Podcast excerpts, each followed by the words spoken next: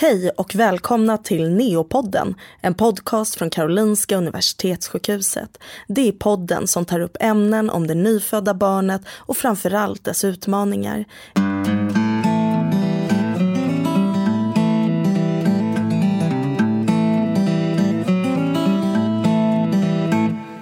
Milla heter jag och med oss idag har vi Shide Jafari och Victoria Hagvall. Två mammor som båda fick en oväntad tuff start. Hej hörni! Hej! Hej! Hur är läget? Bra tack. Ja. Det är jättebra. Bra med dig också Shide. Ja. ja vad grymt. Vad kul att ha er här. Kul att vara här. Ja, Ja. ja vad Det bra. ska bli roligt att prata om det. Eller hur?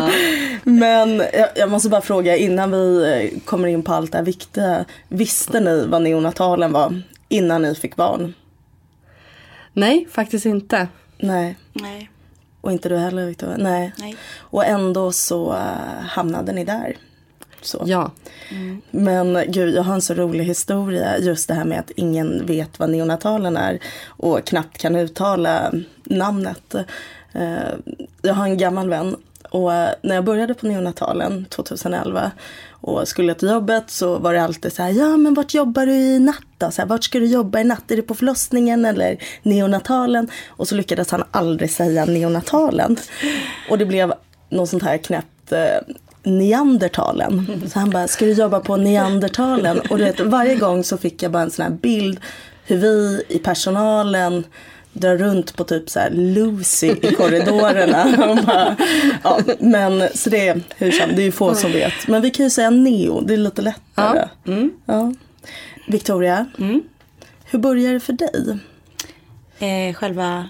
Ja men jag tänkte, du var gravid och det var en förväntad eh, normal graviditet och även förlossning så. Absolut. Eh, när, när åkte du in till sjukhuset? Ehm, vi åkte in ja, men ganska tidigt. Jag hade ganska ont ehm, och vattnet hade gått. Ehm, då åkte vi in men blev hemskickade igen. Ehm, så då var vi kvar hemma och så åkte vi inte in tillbaka igen förrän vid tio kanske på kvällen. Och då fick ni stanna. Då fick vi stanna där. Ja. Och hur fortlöpte det sen? ja, vi höll väl på. Det tog ganska lång tid. Mm. Jag tror vi höll på så 27 timmar. Ja, Eh, ja. men ni var, eller du var ändå i fullgången tid. Och det var William, första barnet du väntade. Ja, precis. Eh, vad var det som hände? Varför, eh, varför kom ni upp till Neo och inte till den vanliga BB-avdelningen? Eh, för att eh, jag blev ju akutsnittad.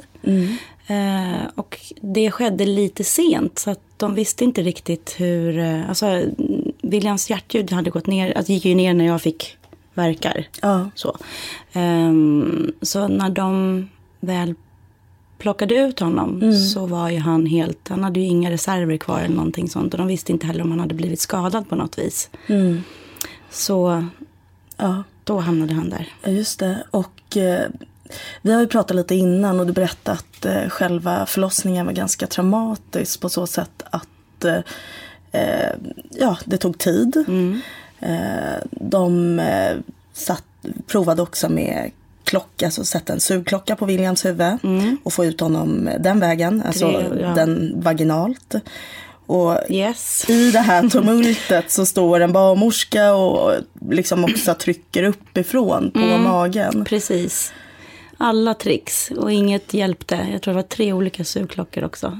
Ja, Men det funkar inte. nej. Ehm, Så ja, det, var, det var tufft. Ja.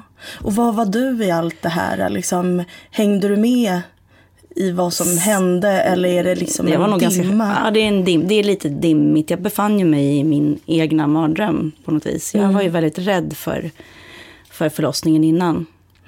Och sen så helt plötsligt så befann jag mig i den och det går heller inte bra. Nej. Ehm, så jag vet inte, det känns som att jag tror att jag bara kopplade bort. Mm. Och det, fann, för det fanns ju inte så mycket man kunde göra. Eller jag kunde inte göra så mycket. Nej. Och de var så men krysta. Ja. Och det gick ju inte att krysta för jag hade inte fått några krystverkar. Så att jag visste inte hur jag Nej. skulle göra. Och så någon som, ja det var två stycken barnmorskor som försökte liksom pressa, pressa på magen upp, uppifrån och, och ner. Ja. För liksom på något vis. Samtidigt som de lägger en sugklocka. Ja. Ja, det låter ju väldigt traumatiskt så. Eh, och, Det var jobbigt. Ja, det förstår jag. Och eh, det gick inte. Nej. Nej. Blev det eh, liksom snabbt akut upp på operation eller fick du en liten paus däremellan? Jag minns inte riktigt, men jag vet att det jag minns och sen har fått berättat för mig, både från barnmorskorna och eh, Williams pappa som var med då också, det var ju att det blev ganska jobbig stämning för att eh, barnmorskorna tyckte att överläkaren skulle ha, eller han som då snittade mig skulle ha gjort det mycket tidigare. Mm. Så att, mm, nu kom jag av mig. Nej, det är ingen fara. Nej, men och sen så kom William ut och mådde inget bra. Och mådde inget bra. Nej, Nej. och då tog de honom till eh, neonatalen. Mm. Och där blev det ju en separation då. För att eh, du hamnade på BB.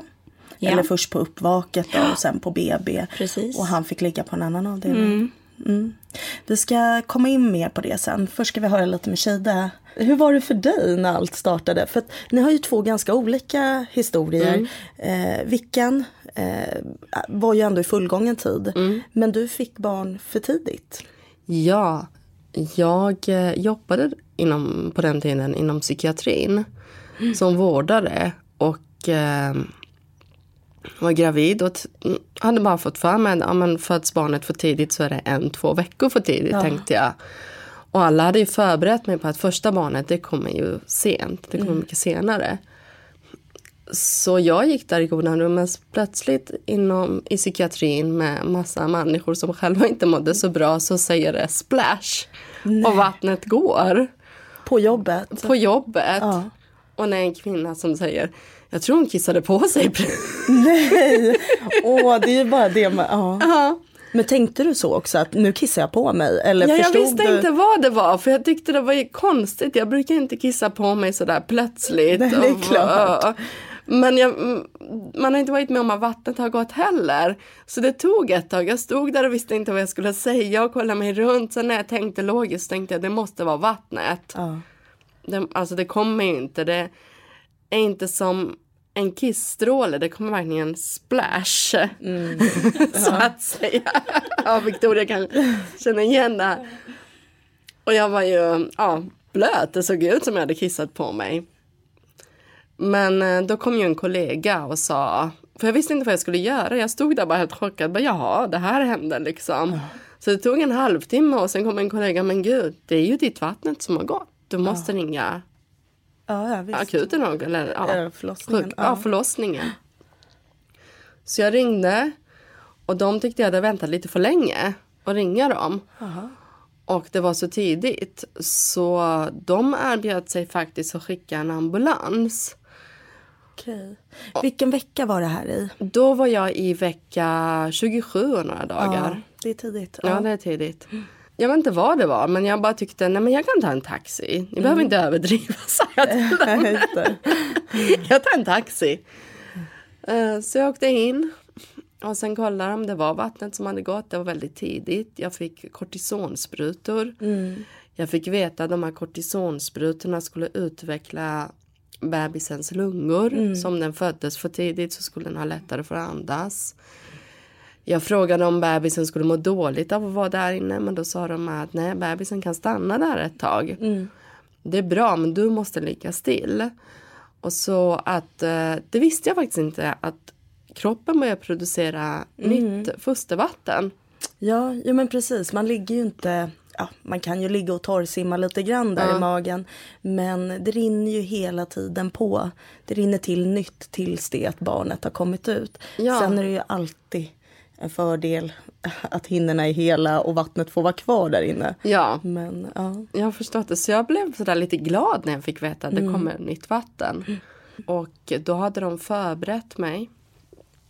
Du kommer att föda för tidigt. Bebisen kommer att vara liten.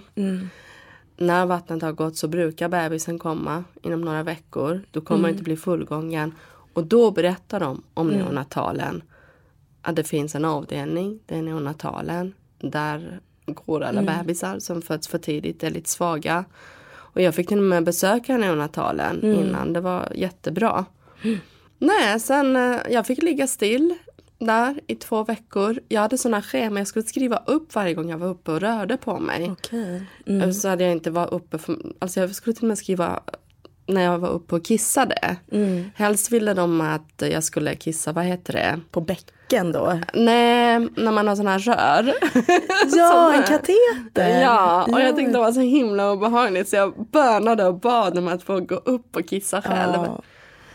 Men två veckor låg jag där innan eh, verkarna kom igång. Och sen, eh, var, sen var det lite som Victoria berättade. Hade verkar i nästan 20 timmar. Och sen var jag så trött så jag började tuppa av faktiskt. Jag började tuppa av. Mm.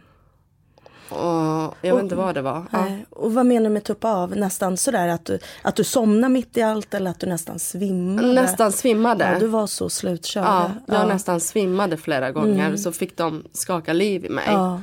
Och då kom en läkare in och såg det.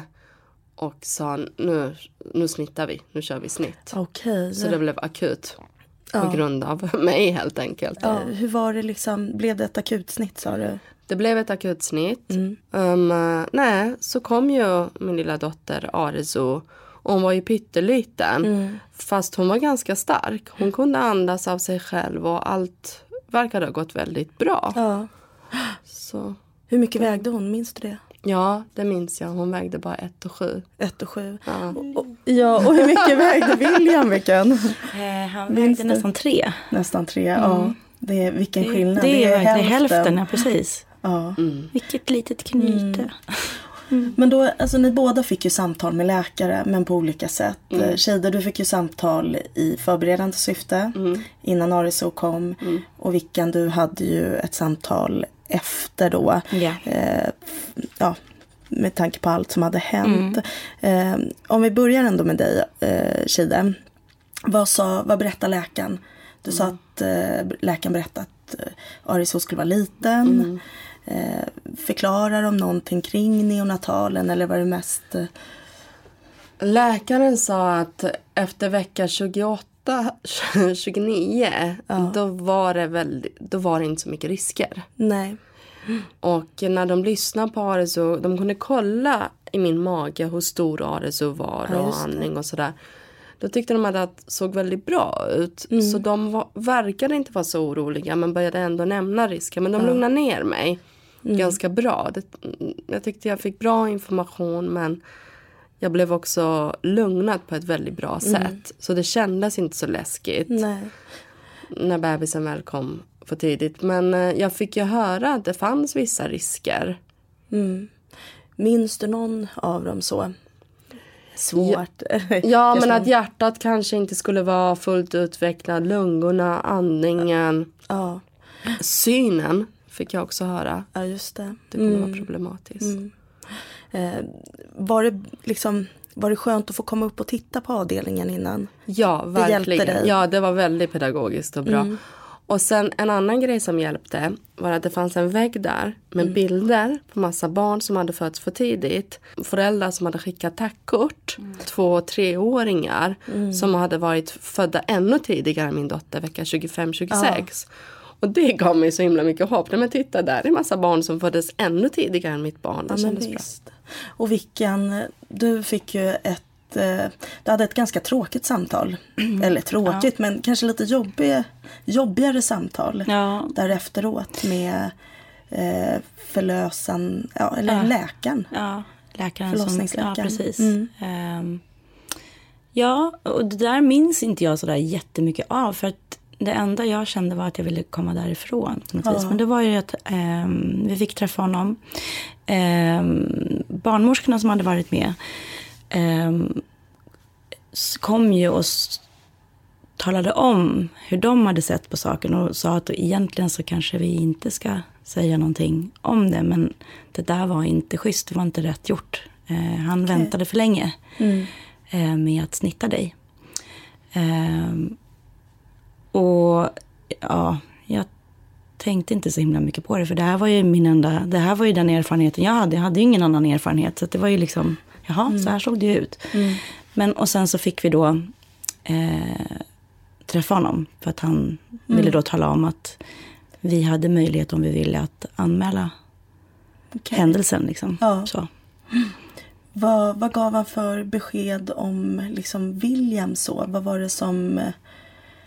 eh, Okej att liksom, eller okej säga, men förlossningen var som den var. Den var lite kaotisk, det var väldigt jobbigt. Det var både liksom yttre press på magen, det var sugklocka och det var ett akutsnitt.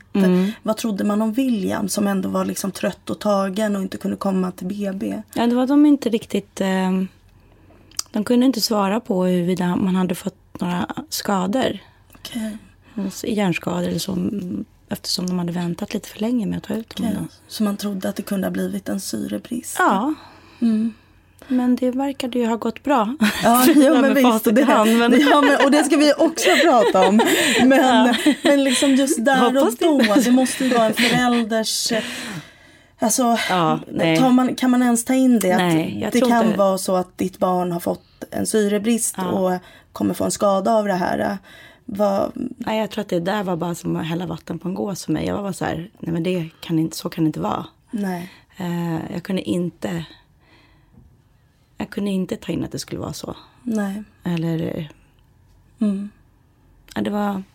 jag förstår. Och, ja, Vad annorlunda det kan vara tänker jag. För, att, för mig var det tvärtom. Jag fick ju höra att Gud vilken stark liten flicka. Gud hon är så stark för att vara så liten och hon är så vaken och gud vad bra hon andas. Men jag var säker på att det var något som säkert skulle vara fel. Så jag liksom höll på att tvinga dem att göra massa extra Ja. kontroller fast de sa att allting var bra.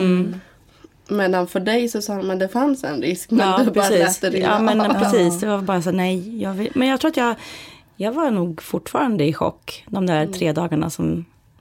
Som han fick ligga med Ja. lite extra övervak på neonatalen. Precis, och innan de kunde släppa hem oss och säga att allting verkade vara bra.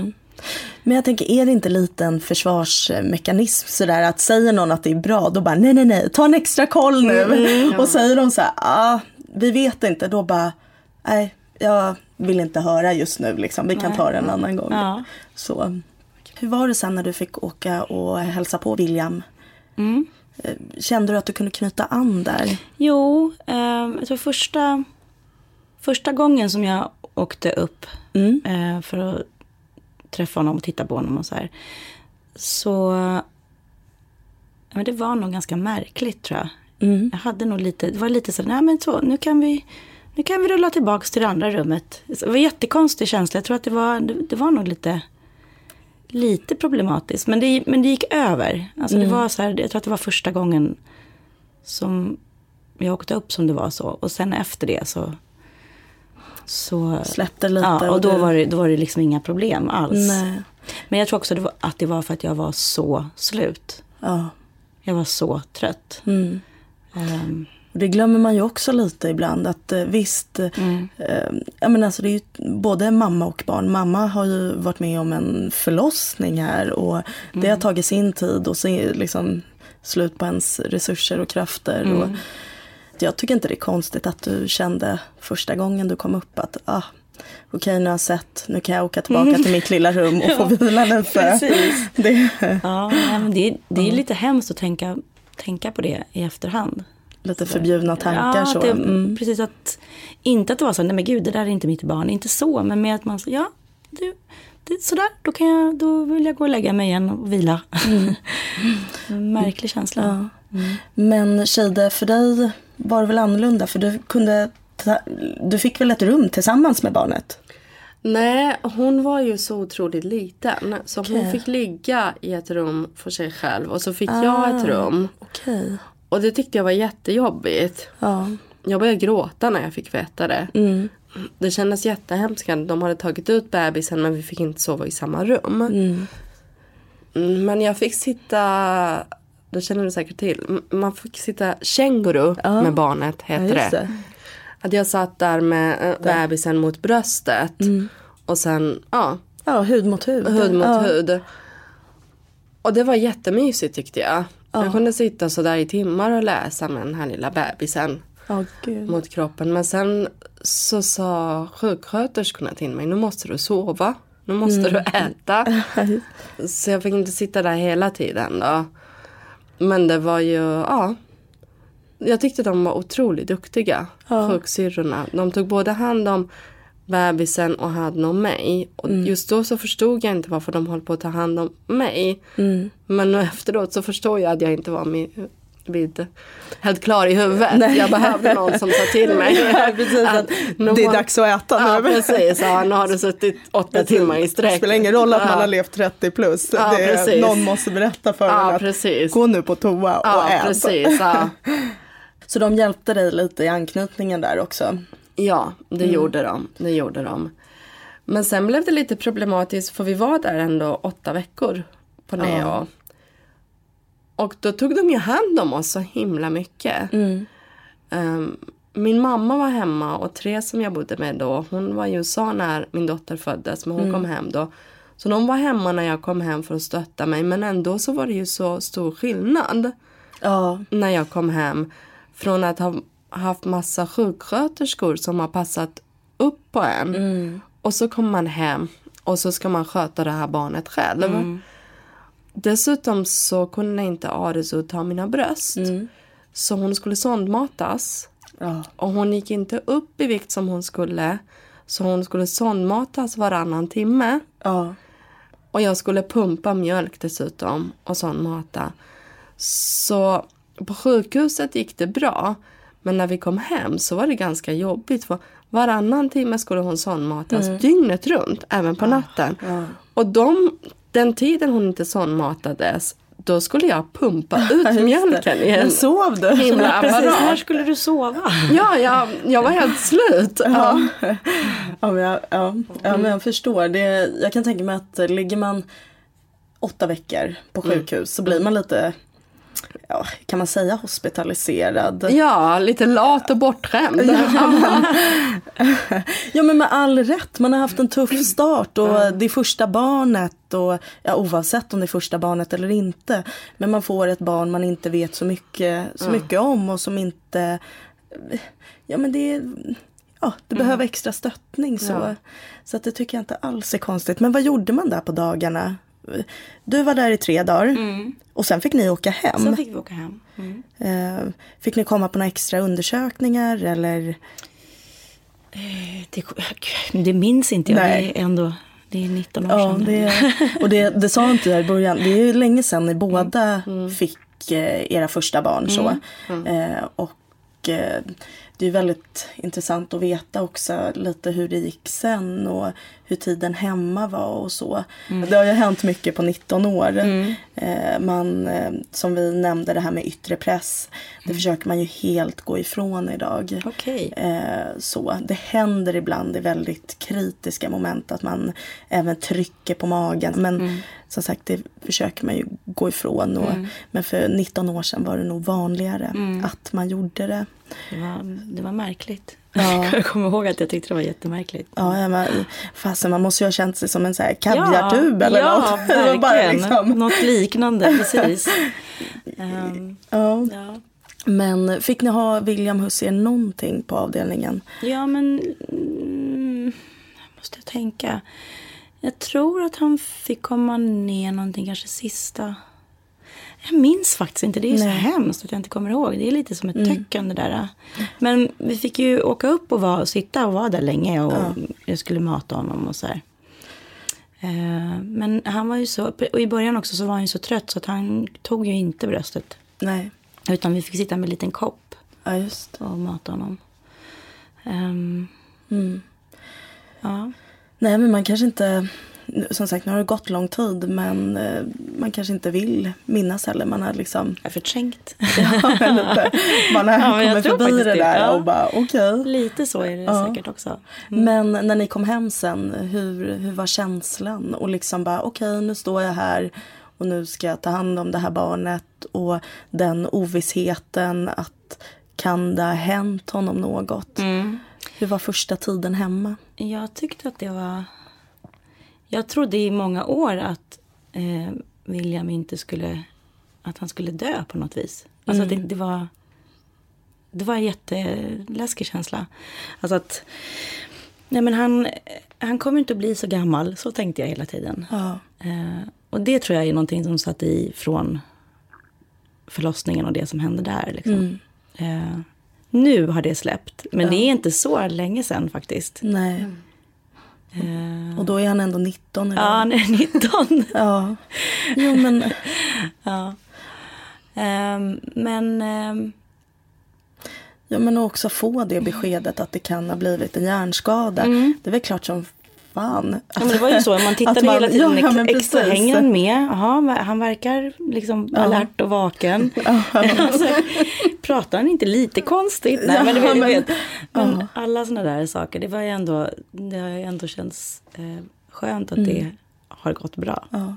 Har du fått någon stöttning i det här?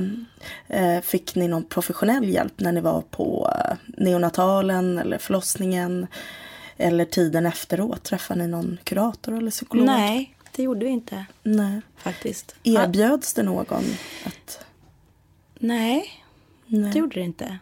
Men jag tror att jag hade behövt det faktiskt, så här med, med facit i hand. Mm. Ehm, men det gjorde det inte. Det var inte då. Nej. Nej.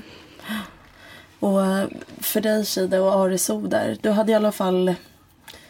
Ja, du hade ju fått åtta veckor på, eh, på neo och eh, liksom Ja, precis. kommit hem sen. Var du fortfarande orolig när du kom hem? Ja, det var jag. För att det upptäcktes faktiskt under de här åtta veckorna att Areso hade de här blåsljuden i hjärtat. Och hon skulle på kontroller för hjärtat. Plus att under tiden vi var på Neo så slutade hon andas flera gånger också. Okej. Och då fanns det ju en sån här apparat som piper till Ja, när hon det. slutar andas. Ett, ett apnélarm. Ja, Så heter jag har det. ingen Ja, aning om vad det heter men den pep och jag fick panik.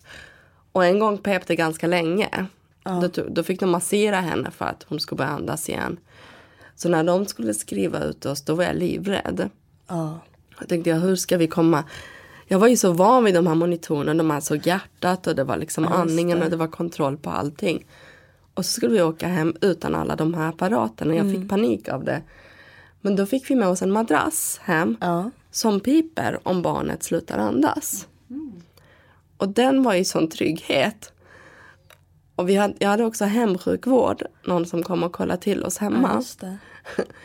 Men sen efter tre månader så skulle de ta den här madrassen ifrån mig. Nej! Hon hade säkert vuxit ur den också. Ja, precis. Och det var ju, nu i efterhand så kan jag skratta åt det. Jag började bråka med hon. Jag stod och höll i den här madrassen och sa, nej men du får inte ta den. Nej men jag förstår. Ja. Fast man har ju liksom hängt upp hela sin trygghet på den här äh, madrassen och nu ska någon komma och ta Ja, den. precis. Ja. Så det var en jättekonstig grej. Ja. Men eh, ja, det var de grejerna som var jobbigast när vi kom hem. Men jag tänker på avdelningen när du fanns där. Hade de liksom på något sätt, eh, vad säger man, vant in dig att du snart kommer att åka hem? Alltså lite så här fasat ut och eller Ja, det gjorde de och jag tyckte de gjorde det jättebra. Mm.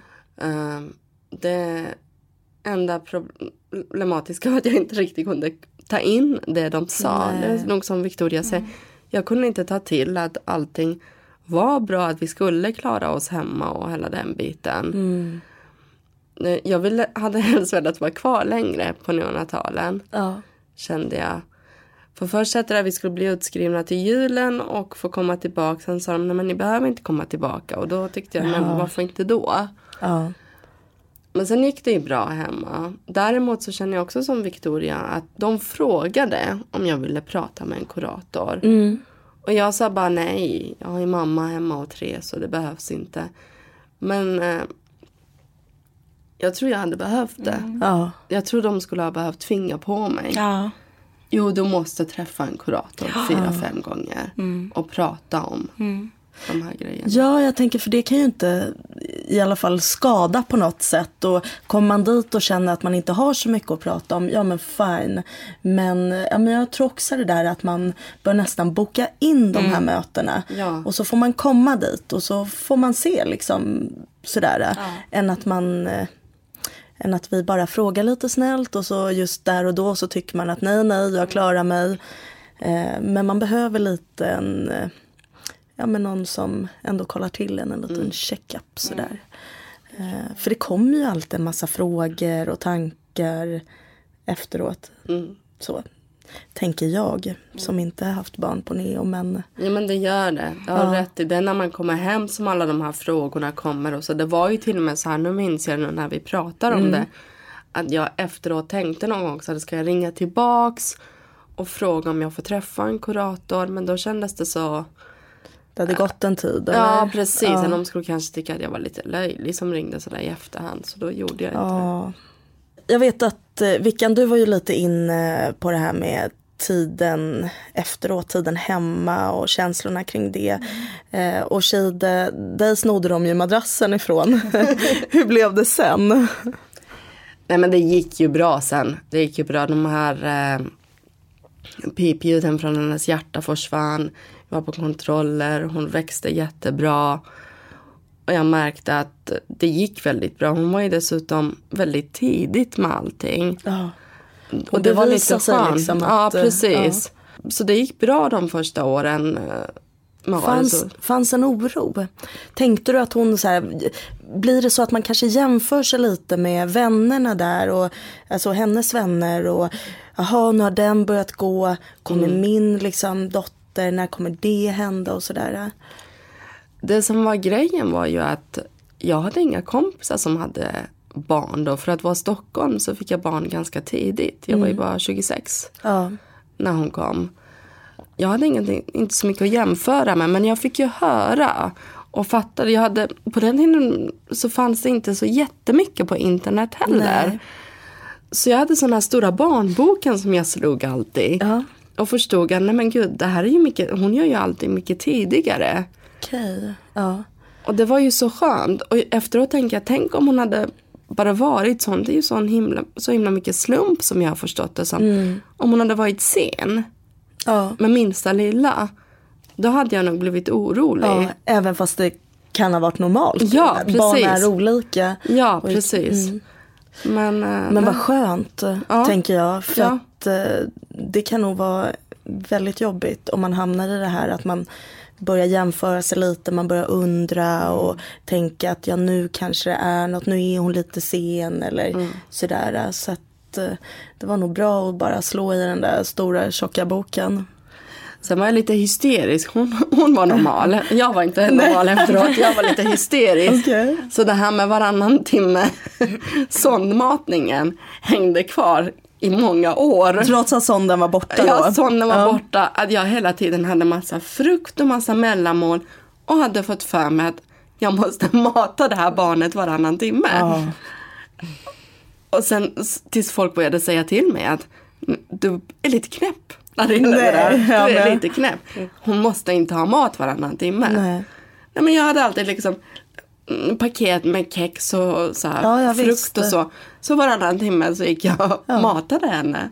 Fast det är Det inte var så lite konstigt. konstigt, ja. Det, det är inte så konstigt egentligen tänker jag eftersom du att det var så från början. Ja men har man suttit där i Ja. eh, åtta, I ett år. tio sig veckor, liksom. ett år till och med och bara sett till att det här barnet ska växa och få mat. Fasen då hänger väl det bara kvar. Men vad gott med mellanmål tänker jag också. Varannan timme. Det är härligt. Ja.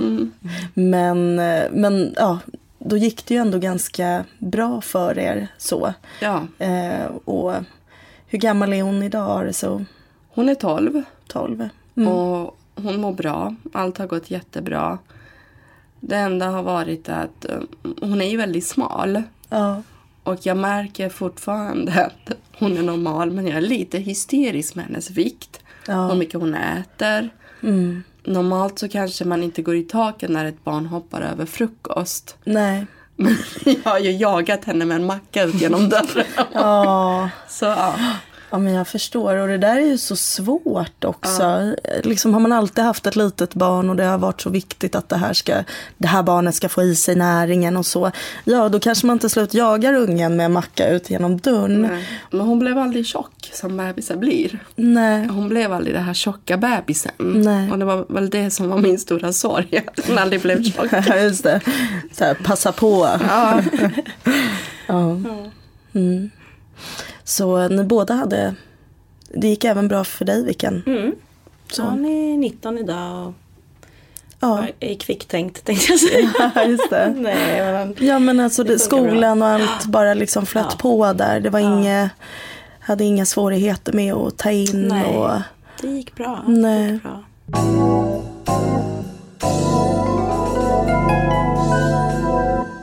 Vi har ju båda fått ett barn till. mm. Och eh, mitt andra barn, min son, han eh, var i fullgången. Mm. Eh, vi gjorde ju kejsarsnitt eftersom när man har gjort ett stort akut kejsarsnitt så bedömer man ibland att livmodern inte orkar med Mm. med en vanlig förlossning. Så det fick bli snitt med andra barnet också. Mm. Men Charlie var fullgången och det var en chock för mig att vara gravid i 40 veckor. Ja. Med min första barn så fick jag veta att jag var gravid i tredje månaden. Så jag, Okej. det kändes som jag bara var gravid i ja tre ja. månader. Ja. Men med det här barnet fick jag veta väldigt tidigt att jag var med barn. Och så höll det ut. Jag tyckte det var en graviditet som aldrig tog slut. Nej, ja. Så det var första chocken. Andra chocken var när jag gjorde snittet. Jag var vaken när de tog ut barnet. Och de ger mig den här bebisen. Som var enorm. Den var fyra och ett halvt kilo. Ja. Och jag bara tänkte så här. Hur kan ett nyfött barn vara så stor? Jag var ju... Jag kommer ihåg det här Ja, ja. barnet på 1,7 kilo. ja just det. Och Och så det var får ju, jag ett 4,5 kilo klump på. ja vad tar den sig ut? Är det via naveln? Jag vet inte. nej, men, nej men ibland kan man ju tänka så att herregud. Det här har liksom har, har man fött fram så. Mm. Men kände du dig lite snuvad på din första graviditet? Ja, det gjorde jag. Det gjorde jag. För det var väldigt, väldigt fint när Charlie föddes. Just den stunden. Att det var... Han kom ut och jag tyckte gud vad blött det. Jag kollar upp mot pappa när han sitter och gråter. Och det var Ja. jättefin stund när Charlie föddes. Och det är jag lite ledsen över. Jag fick aldrig uppleva just det där fina. Mm. För jag var nedsövd med Arizo. Mm. Ja. Det känner jag igen också. faktiskt. Det gör det. För vi hade också planerat snitt med mitt andra barn. Mm. Och hur kommer det sig? Var det, var det något som hängde kvar i dig från första och därför kände du att jag kommer inte klara att föda vaginalt eller? Eh, jag var nog lite orolig för det men eh, det visade sig att eh, Sixten som han heter då, han låg lite snett och eh, då bedömde de att det skulle bli ett planerat snitt så att jag behövde inte ens tänka, fundera så mycket själv Nej. på det. Ehm, men det tänker jag också på att det var ju helt annat. Och också hur man återhämtade sig efter. Ja. Det tog ju massvis med veckor. Jag kunde inte ens gå på flera veckor med första Nej, snittet. samma här. Alltså ja. det var helt, så jag tänkte, jag hade liksom förberett då Sixtens pappa på att du kommer få hjälpa mig med allt. Jag kommer inte ens kunna gå upp på toaletten själv. Du kommer behöva torka mig, du kommer göra förstår. Samma Ja, sak här, för det ja. kunde inte jag Nej. då. Men det var ju liksom piece of cake. Med planerat snitt. Det var ju så här, man var ju uppe liksom. Det kändes ju som att dagen efter så var man ju. Ja, efter Ja. två dagar så kunde Alltså, man gå. Det var ja. inga problem. Absolut. Så det var jättestor skillnad på det. Ja, och det, alltså det, den stora skillnaden är ju att när det blir ett urakut snitt som det blev för båda med första, då har man ju inte alltid men oftast också gått in i ett förlossningsarbete. Mm. Verkarna har kommit igång, man kanske till och med har försökt. Ja du Vicken, du låg ju där och till och med krysta liksom. Det man tänker här, nu är det det sista. Och då har man ju liksom bara tagit slut på alla sina reserver och sen är det någon som tycker att nej det här funkar inte. Eller någon men läkaren. Vi måste upp och snitta, upp och snitta. Och så liksom blir det det på allt. Ja. Och det är klart, då, då är man bra slut. Än när det ble, blev som för er båda i, vid andra barnet. Att man får sin tid. Man går inte ens in i något förlossningsarbete. Och det görs under liksom trygga och lugna ja, men omständigheter. så. Precis. Ja, det var jättestor skillnad. Mm. Ja men vad härligt. Vad kul att höra ändå att ni fick lite revansch där. Med andra barnet. Ja. Men hur var oron sen då med andra barnet? Tänkte ni lite samma sak där? Att ni kollade, stämmer allt? Eller kunde ni vara mer trygga och lugna? Jag var nog ganska trygg Mm. faktiskt. Då med andra. Ja, men det kände jag också. Men då hade jag gått på så många koll och så visste de att det var... Jag hade ju lite för kort livmodershals. Okej. Ja, det var troligen det som ledde till att min dotter föddes för tidigt. Mm. Så jag blev ju sjukskriven redan i sjätte månaden Ja. med mitt andra barn och skulle på samma sätt ligga still fast hemma då. Ja. Och det kändes ju ganska tryggt och jag var mentalt förberedd på att det kunde komma tidigare den här gången. Så nej, det kändes mycket, mycket bättre och mycket mer förberedd. Sen var man äldre också, lite mer mogen. Ja, men förstår. Är det, jag tänker, har ni några tips eller några, några goda råd sådär äh, som ni till de, ja, de som är gravida eller kanske precis har fött och fått ett barn som nu ligger på neo. Hur klarar man tiden efteråt? Tycker ni man ska ta hjälpen av kurator och psykolog eller eh, liksom Ja, jag tycker eh, ett, att man ska verkligen ta den här hjälpen, boka in en tid hos kurator eller psykolog och bestämma sig i efterhand om man behöver den tiden eller inte. Och sen att man också ska ha det med sig, att för jag kommer ihåg den här tiden när jag skulle sondmata min dotter varannan timme. Det kändes som ett helvete. Ja. Jag var bara som en mjölkmaskin. Och jag bara, "Är det- ska det vara så här? Mm. Ha barn. Och just då när man sitter där så känns det som att mitt, eller mitt liv är förstörd. Men att det här är bara en liten, liten period. De behöver så mycket hjälp. Och att de är så pytte, pyttesmå. Den här tiden går över ganska snabbt. Det låter som en självklarhet. Nej, men det när man låter- befinner sig i det så är det svårt att se det. Och vad bra du säger det. För så, så är det ju. Och, eh, sen är det klart, sen är det många barn också som behöver hjälpen hemma. Och vissa eh, kanske också får med sig en skada från den här tiden. Men just det här som du säger att man, det här är liksom två månader eller kanske tre månader på sjukhus. Och sen får man komma hem. Och då säger inte jag att tiden hemma strax efteråt är så enkel heller. Men att ser man det liksom i ett större perspektiv under en längre tid. Så tror jag man klarar det lättare. Och sen också ta stöttningen av de man har nära sig. Att man vågar fråga. Och att eh, de som är nära också vågar erbjuda sin hjälp. För den behövs. Eh, så. Verkligen. Ja. Jag håller med dig också om att ta hjälp alltså från kurator eller någonting sånt om man behöver det. Eh, och också om man är som jag var, väldigt förlossningsrädd. Att man försöker bearbeta det på något vis innan. Eh, så att man inte hamnar i en situation som man inte ens, som man bara har struntat i att tänka på det. För att man tycker det är så himla obehagligt och sen så befinner man sig där. För det tänker jag också att jag själv, alltså min kropp för att jag var så rädd, ställde till det med förlossningen. Okej, något du tänker så. Att jag liksom fick något slags... Stängde av lite, Ja, att du- så här.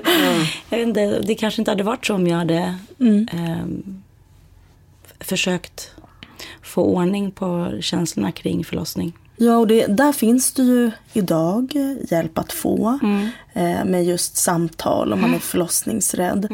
Men eh, tack hörni, det, det var allt för den här gången. Tack för att vi fick komma. Ja, det var ganska verkligen. roligt att prata om det här. Ja, vad bra. Vi kanske ses igen. Ja. Ja. Tack till dig som har lyssnat på Neopodden, en podcast av neonatalavdelningarna från Karolinska sjukhuset.